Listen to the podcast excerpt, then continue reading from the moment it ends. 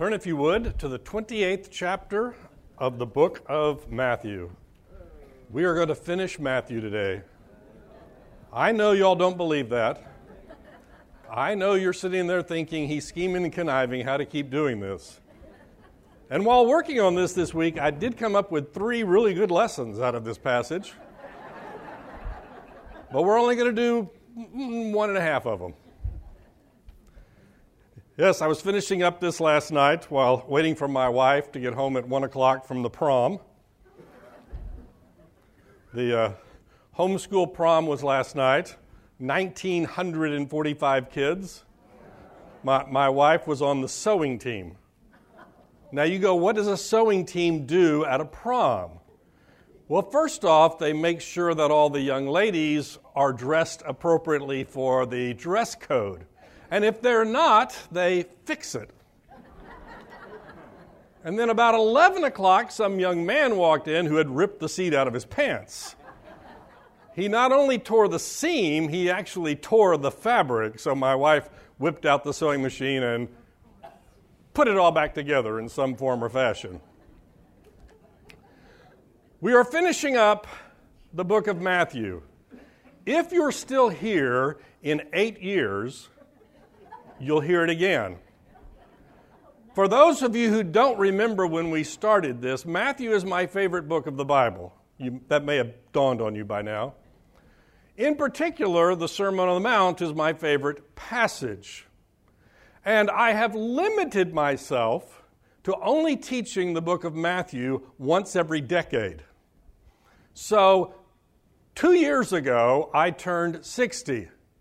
And as soon as we finished whatever it was we were working on, we started the book of Matthew. So next month I turn 62. So eight years from now, well, you can do the math.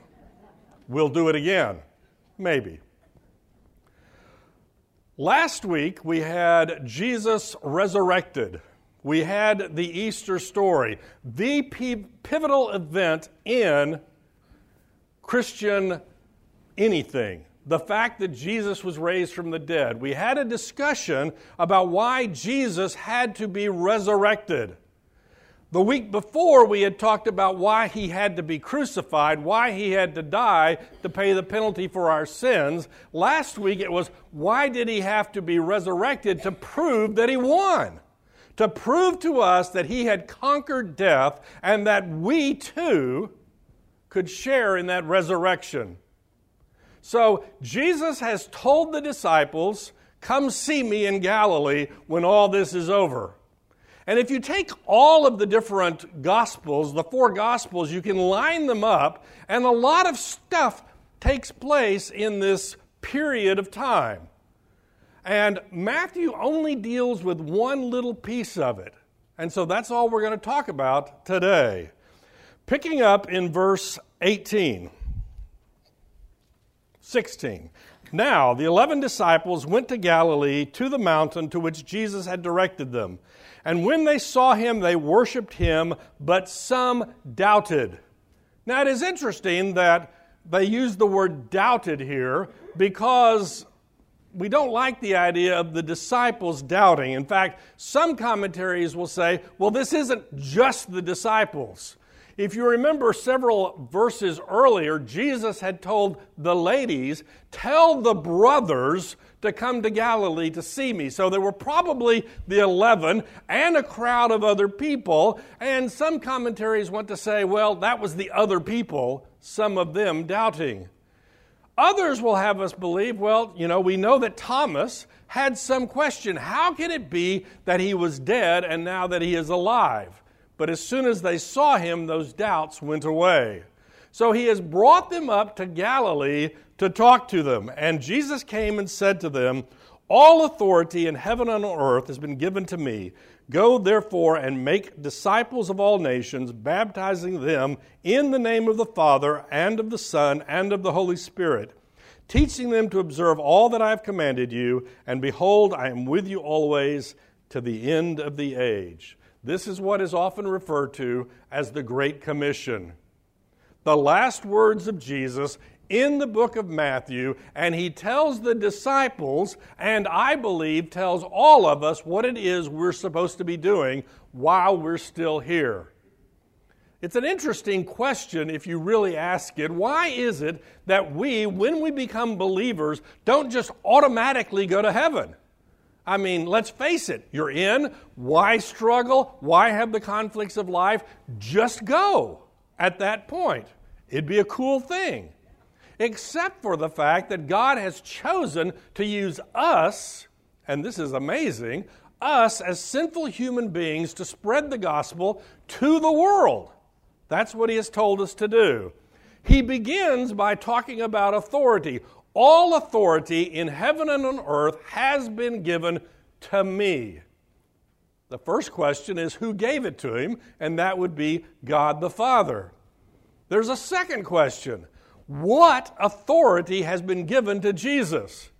This is one of those trick questions because it says it right there. All authority what does that mean? Jesus, as the creator of the universe, has authority over the created order. But as the resurrected Lord, he has the authority over the salvation of us. He has the right to tell us what to do. We hate the idea of authority today. We really do. We don't want anybody telling us how to live our lives. We don't want anyone telling us what we ought or ought not do. We just don't like authority. Well, if you're a believer, so called, and you have trouble with the authority of Jesus Christ, as I've said before, that should be a red flag that something may not be what you think it is. Jesus, having proven that he is God, having paid the penalty for our sins, having created the world originally, has authority over all things. That would be heaven and earth. And that authority has been given to him. Why is that important? Because he the person with all the authority is telling you to go do something. So, first off, you probably ought to do it. Secondly, you can acknowledge the fact that when you go do it, you're doing it with the authority of the guy that's got all the authority. You know, if I today went to North Korea and tried to negotiate a peace settlement, everyone in the world would laugh at me. Why? Because I have no authority to do that negotiation. Nobody's given it to me. I'm just an average Joe, and I would probably be arrested when I came home. There are actually some laws about that kind of thing. But if I were the Secretary of State, I have been given authority by the government to go talk to people and actually negotiate things. The authority is not inherent in him, it has been given to him, and that's what Jesus has given to us. What does that mean? Well, it means that at the end of the day, we're going to win. Now, on any given day, it may not look like that. You know that. I know that. We've all lived long enough to know that there are lots of days that it looks like nobody's in control. Things are just randomly happening. God is taking the big pile of dice and He's just kind of throwing them and He's messing up your life. That's how we feel sometimes. But Jesus is saying that's not the way it really is. I've used the illustration in here before. I was reading a book about D Day, and all these paratroopers jumped into occupied France in the middle of the night. They were scattered everywhere. And if you were one of those paratroopers, you would think this situation is really messed up. I don't know where I am. I don't know where my buddies are. Everything is chaotic and it's just messed up. But in reality, they were doing exactly what they were supposed to do, which was causing confusion among the enemy and holding key locations. They were doing what they were supposed to do if you looked at the big picture. But at the individual level, it was madness. And sometimes that's the way it is with us. When we are faithful to do what we are supposed to do, it may appear at the moment that chaos is ruling. But we acknowledge the fact that Jesus has all the authority and he has told us to do certain things. What has he told us to do? Go therefore and make disciples of all nations baptizing them in the name of the Father and of the Son and the Holy Spirit, teaching them to observe all that I have commanded you. There's really one command and three explanations of that command. The command is to go and make disciples. Go and make disciples. It is one command tied together. So, go where do we go? Do we load up our car and drive to some distant country? Maybe, if that's what God has called you to do. Do we go next door and talk to our neighbor? Maybe, if that's what God has told you to do. There would be a great tendency for us to take this church, this local body of believers, build a huge wall around it to keep the other people out, and live our Christian life as if we were insulated from the world. But that's not what God calls us to do. God calls us to go somewhere. Now, does that mean we're all called to foreign missions? No. No. There are lots of places to go, like to the next door neighbor, to the people you run into every day in different places. We are to go and to make disciples. What does it mean to make a disciple? Well, obviously, it begins with sharing the gospel. We share the gospel, we tell people of their need, their sin, the uh, what God has done through Jesus Christ to take care of that sin, that's what we tell them. But that's just the beginning. We then help them as they mature in their faith. There is a chart that I found somewhere, I think it's a navigator's chart, but I wouldn't swear to it, that has a number line from minus 10 to 10. And the middle of it is conversion. You become a believer. At some point, you are justified, you are declared right before God. But in our walk in life, we can move on this scale.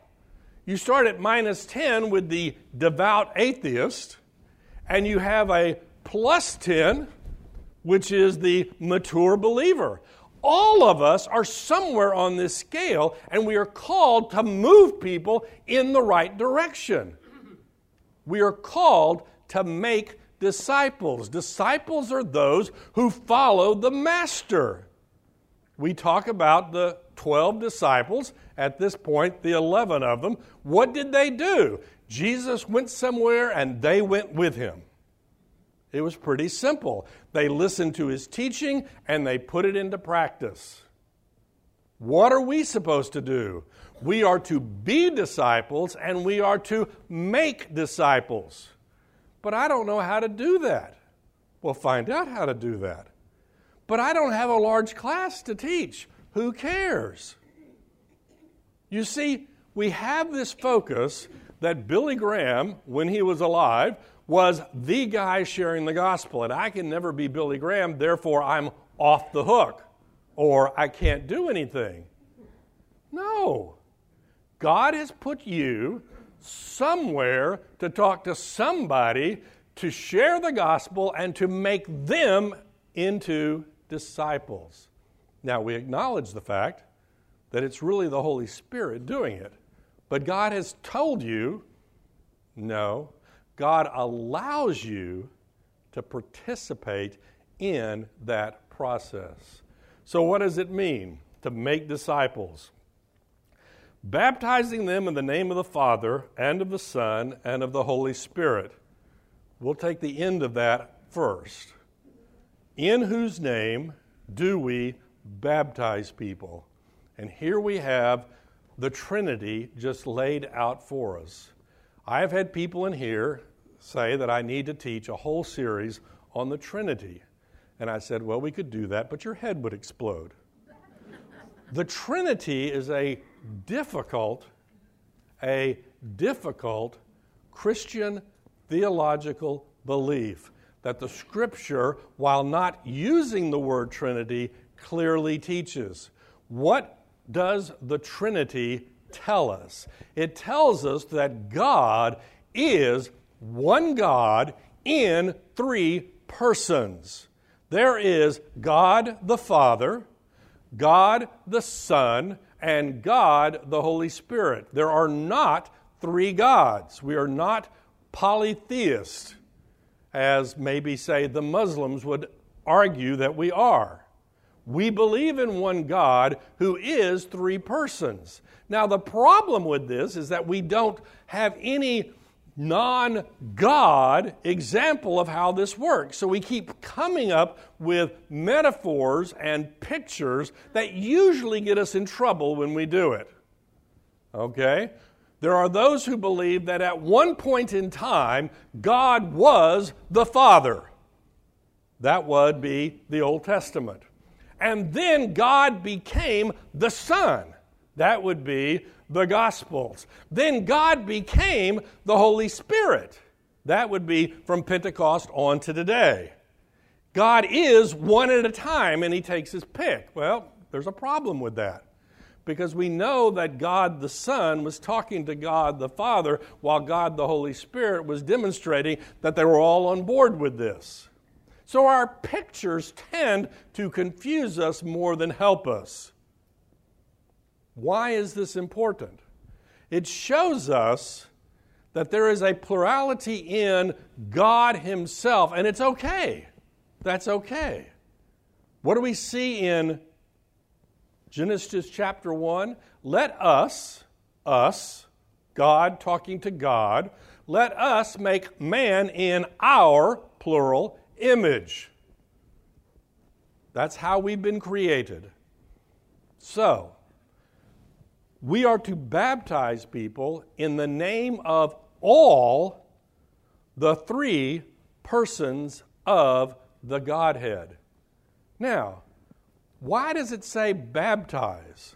Now, if you're a good hmm, Church of Christ member, you'll have us believe that the baptism itself is what saves people.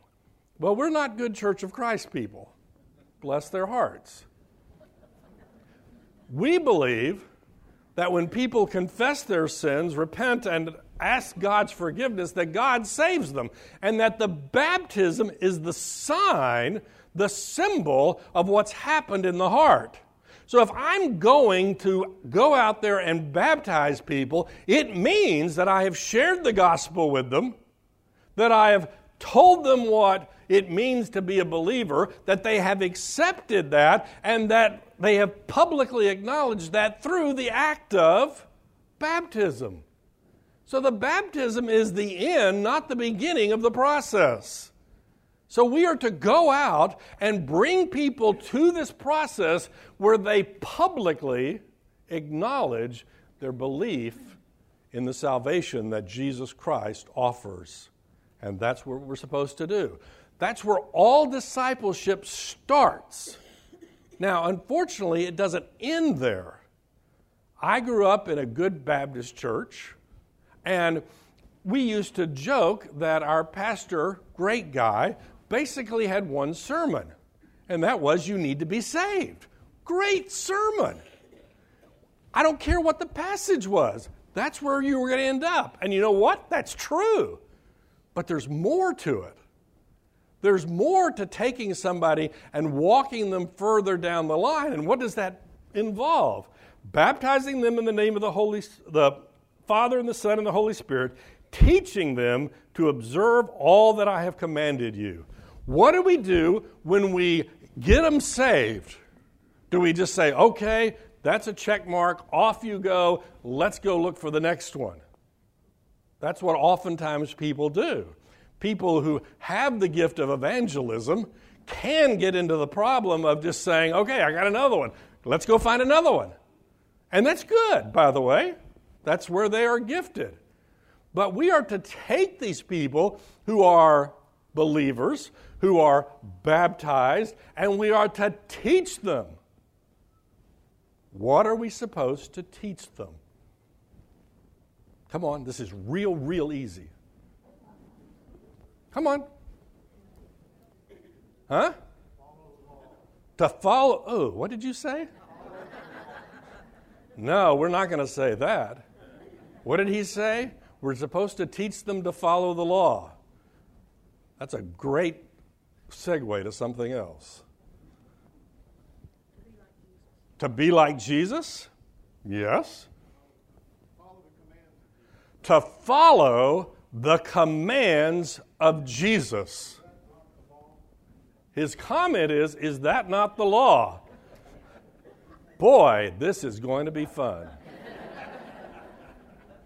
I would say that this is the fourth lesson that I was going to teach, except I've got all this figured out. Hmm?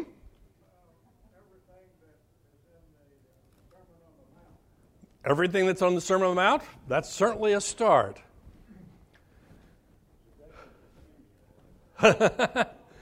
Mike's comment is that can confuse us.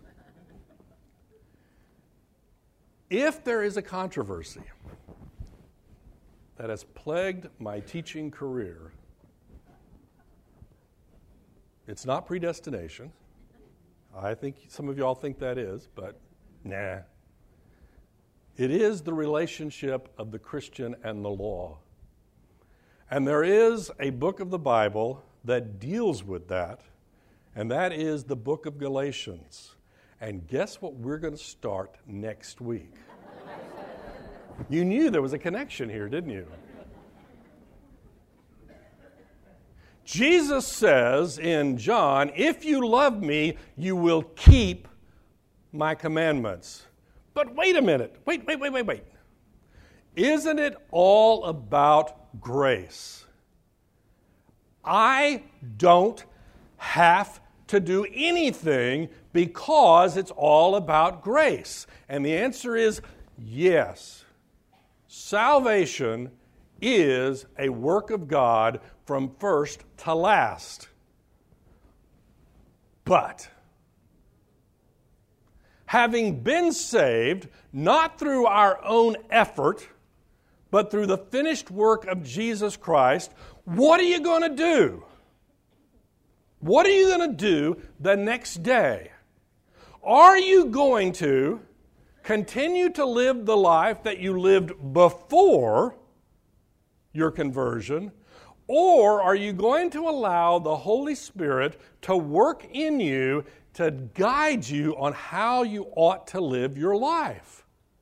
How do we know what that is? Right here it says, teaching them to observe all that I have commanded you. The observation is, is that the same thing as the law? And the answer is, it's close. And we will have a long discussion about that in our study of the book of Galatians. At a minimum, at a minimum, you can go through the Gospels and find every passage that Jesus says you ought to do this and you ought to do that. If you look at that and say, yeah, I don't think I want to do that, that's another one of those red flags that should tell you that something may not quite be right. What is the first commandment that Jesus, let's not talk about the Old Testament, we'll talk about that in Galatians. What is the first commandment in the book of Matthew that he gives to us? Repent. But I don't want to repent. Red flag, something's not quite right. Then you start getting into the Sermon on the Mount. What does he tell us to do?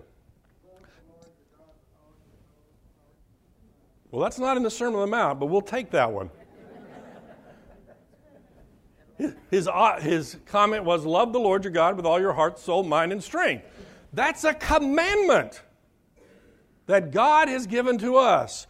What is it that we as believers are to use to disciple other believers? What would God, what would Christ have us to do?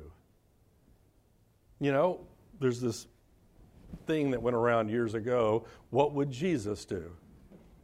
It was actually taken from an old book, most people don't know this, called In His Steps. At the time, it was the most popular book in the world outside the Bible. Part of that was because the guy that wrote it forgot to go get it copyrighted and everybody in the world printed it. But it was about a church that set about answering the question on a daily basis what would Jesus do? It was written in the late 1800s or something like that. I don't remember when. Huh? In Topeka, Kansas. How does that not fall into legalism? And guess what? That is what we're going to talk about in the book of Galatians. Because you see, when we worked our way through the book of Matthew, we had this group that kept showing up called the Pharisees.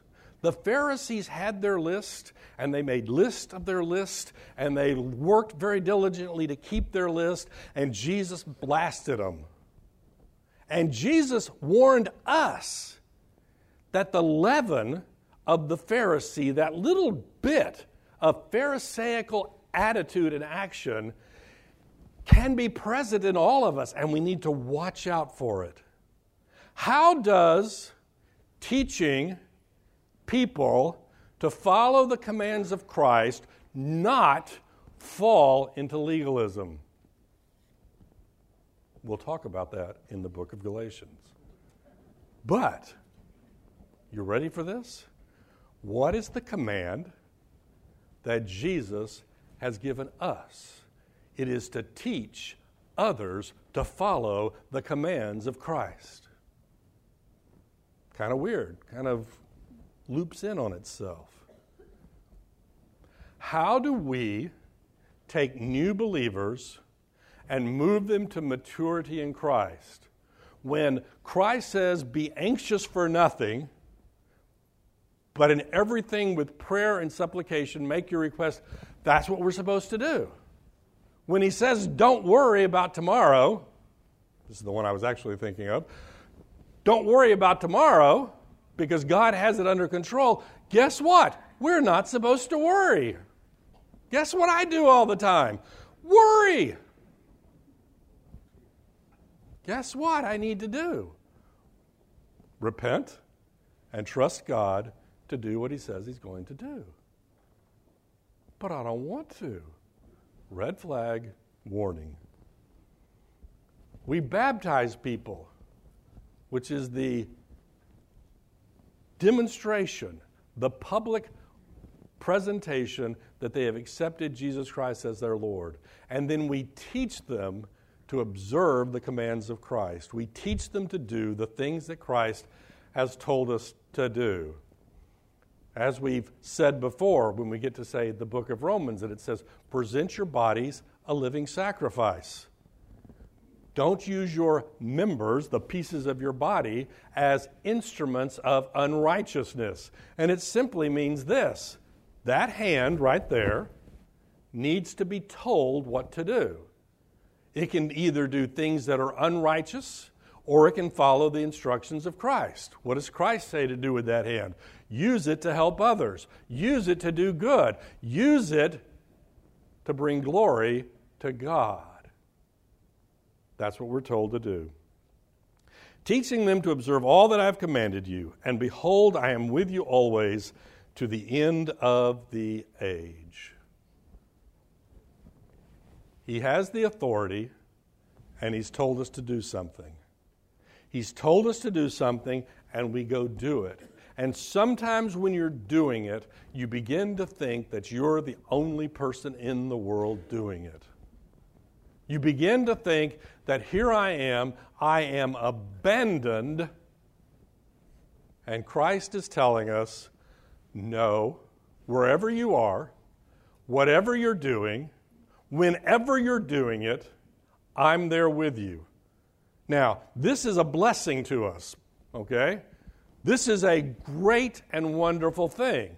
Now, if you're engaged in sinful activity and you're a believer, remember that God, Jesus, is with you always.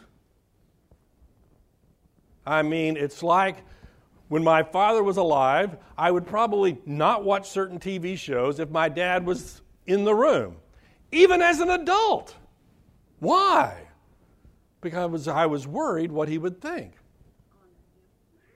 and to honor him. Guess what? Jesus is with you always. So there's the negative side of that, but don't think too much about the negative side. Think about the positive side. The fact that wherever you are, doing what you ought to be doing, what ought you be doing? Making disciples, right? whatever you're doing, Jesus is there with you. Now, I want to go back just one second and talk again about who is this passage given to? Well, we know that in this particular time and space, it was given to 11 disciples. It was probably given to the larger crowd, though, the believers that followed him after his resurrection. But let's just talk about the 11 for right now. These 11 disciples are going to spend their lives sharing the gospel around the world. They are what we today would refer to as full time Christian workers. You know the old joke? They get paid to be good. I, on the other hand, am good for nothing. It's an old joke. But they're professional pastors, missionaries, etc. So, is this passage only given to those who are called to some Christian profession? And my answer would be no.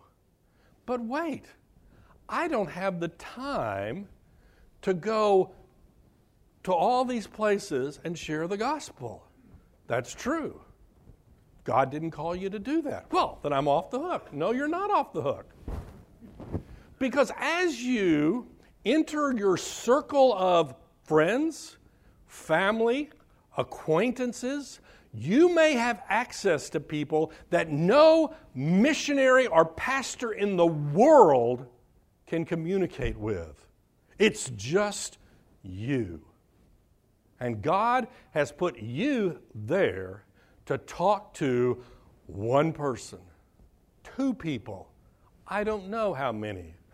We have family, we have friends, we have acquaintances that we have access to that the pastor of this church will never meet because God has planned it that way. Yes, there are professional pastors and missionaries who do that full time, and more power to them. We are told, we are commanded to support them in their activities, and that's good. You and I will probably not go to be full time missionaries in Africa. There are people in this class who have done that. There are people in this class who have gone for extended period of time. That's great. But you can also support those who do go. But don't think the supporting them lets you off the hook. Figure out how to disciple one person, just one, and let God take care of the rest. So, that brings us to the end of the book of Matthew. What have we learned in the book of Matthew? I was sitting in the car in the parking lot the other day, waiting for people, and I wrote down a chapter by chapter summary of the book of Matthew. And no, I didn't do it on my memory. I, like I'm sure all of you, have your study Bible in the back seat of your car just for moments like this. Right? Chapter 1, we talked about the genealogy and birth of Jesus. And that's fascinating because what did we just read? I am with you to the end of the age. What is in chapter 1?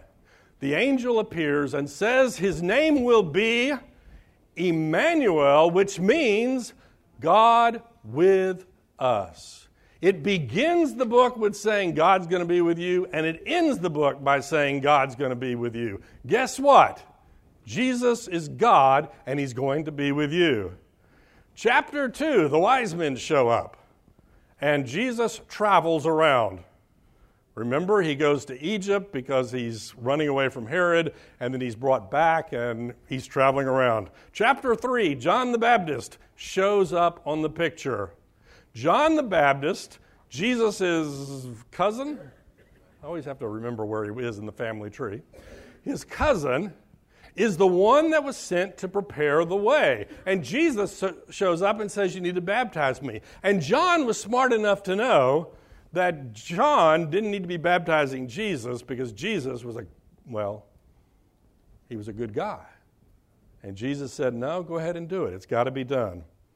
So, Chapter 4, we have the temptation where Jesus goes out into the wilderness and fast for 40 days, and he really did fast for 40 days. And at the end of the 40 days, he was tired. He was hungry. Duh. And Satan shows up and says, Hey, just turn those stones into bread. And you know what? Jesus was the only person on the planet who could have done that. And guess what? He could have. Guess what? Nobody would have ever known. But guess what?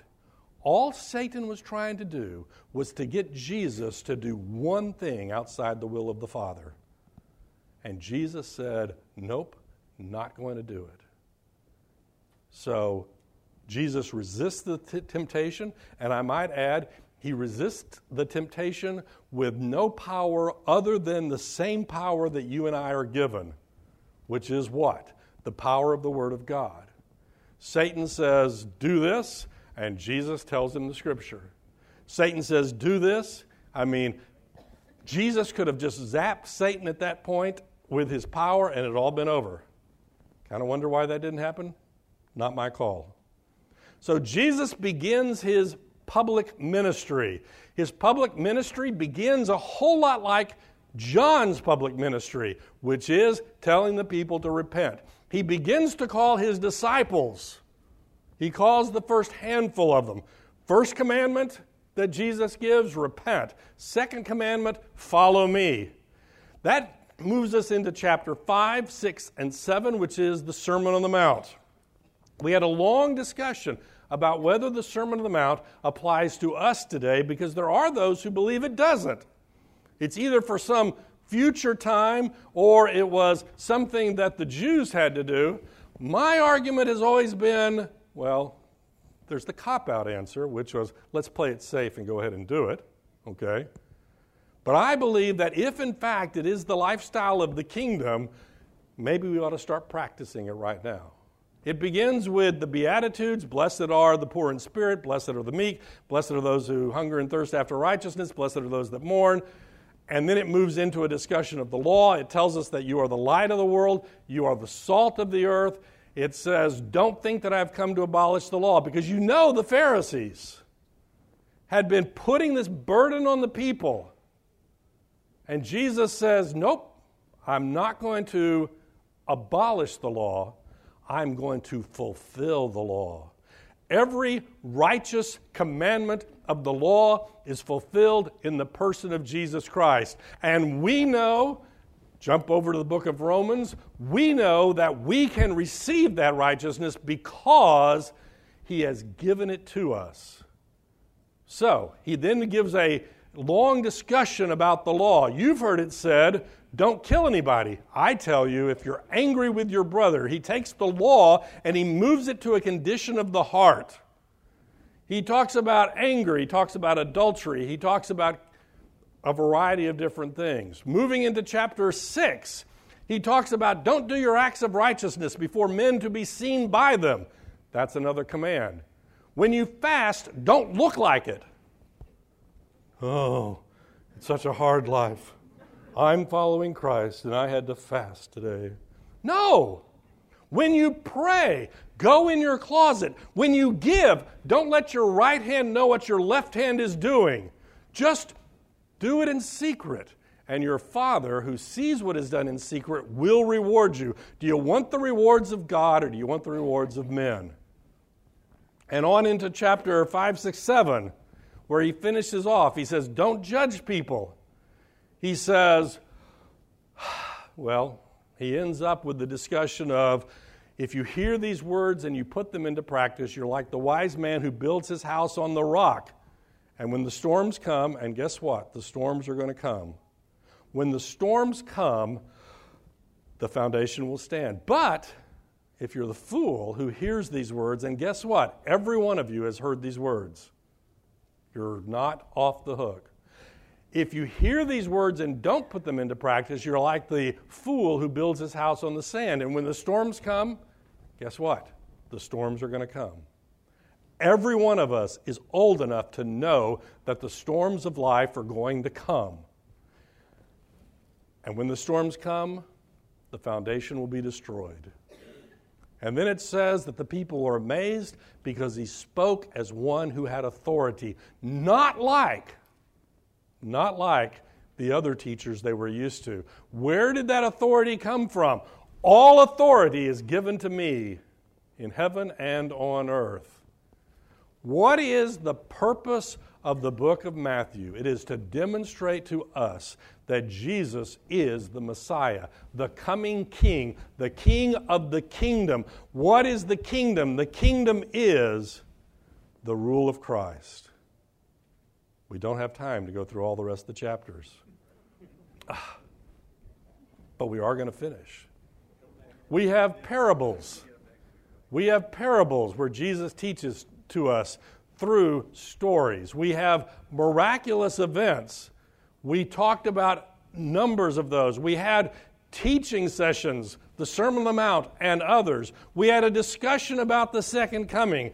We had lots, lots of discussion about Jesus being challenged by the Pharisees, the Sadducees, and others as they began to poke at him at the beginning, and finally they said, Enough of this, let's figure out how to kill him. And finally he got tired of all their poking, and he just said, Woe to you, you brood of vipers. And he lists reasons why they were not doing what they were supposed to be doing. They were the religious leaders. And guess what? When we get to the book of Galatians, we're going to talk about the same attitude over and over again. But there's another interesting thing we saw in the book of Matthew. One of his early miracles where he heals somebody. A centurion shows up and says, My servant is sick and dying. And Jesus said, Well, let me go. I'll take care of it. And the centurion says, No, you don't need to go. All you have to do is speak because I am used to command. And Jesus says, Man, this guy has great faith. Guess what that centurion wasn't?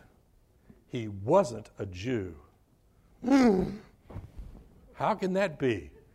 The book of Galatians. Why are all these Gentiles coming into our Jewish religion? More about that. Later, a Canaanite woman comes and says, My child is dying. I'll take care of it. A Canaanite woman. Guess what? She wasn't a Jew. God chose Abraham. Great thing. but God has chosen to save the world through Jesus Christ. And the book of Galatians, that we will start next week, is going to talk about how we as Gentiles can share in the promises that God gave to the Jewish people. Jesus is the Messiah. That is what the book of Matthew teaches us. But he is not just the Messiah for the Jews. Jesus is the seed of Abraham through which all the world will be blessed. And that's what we're going to talk about starting next week. Let's close in prayer. Dear Heavenly Father, thank you for giving us your word. Thank you for teaching us.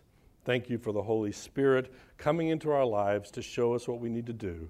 Lord, I pray that we would be obedient, that we would not hinder or fight against the movement of the Spirit in our lives. For it's in Jesus' name we pray. Amen.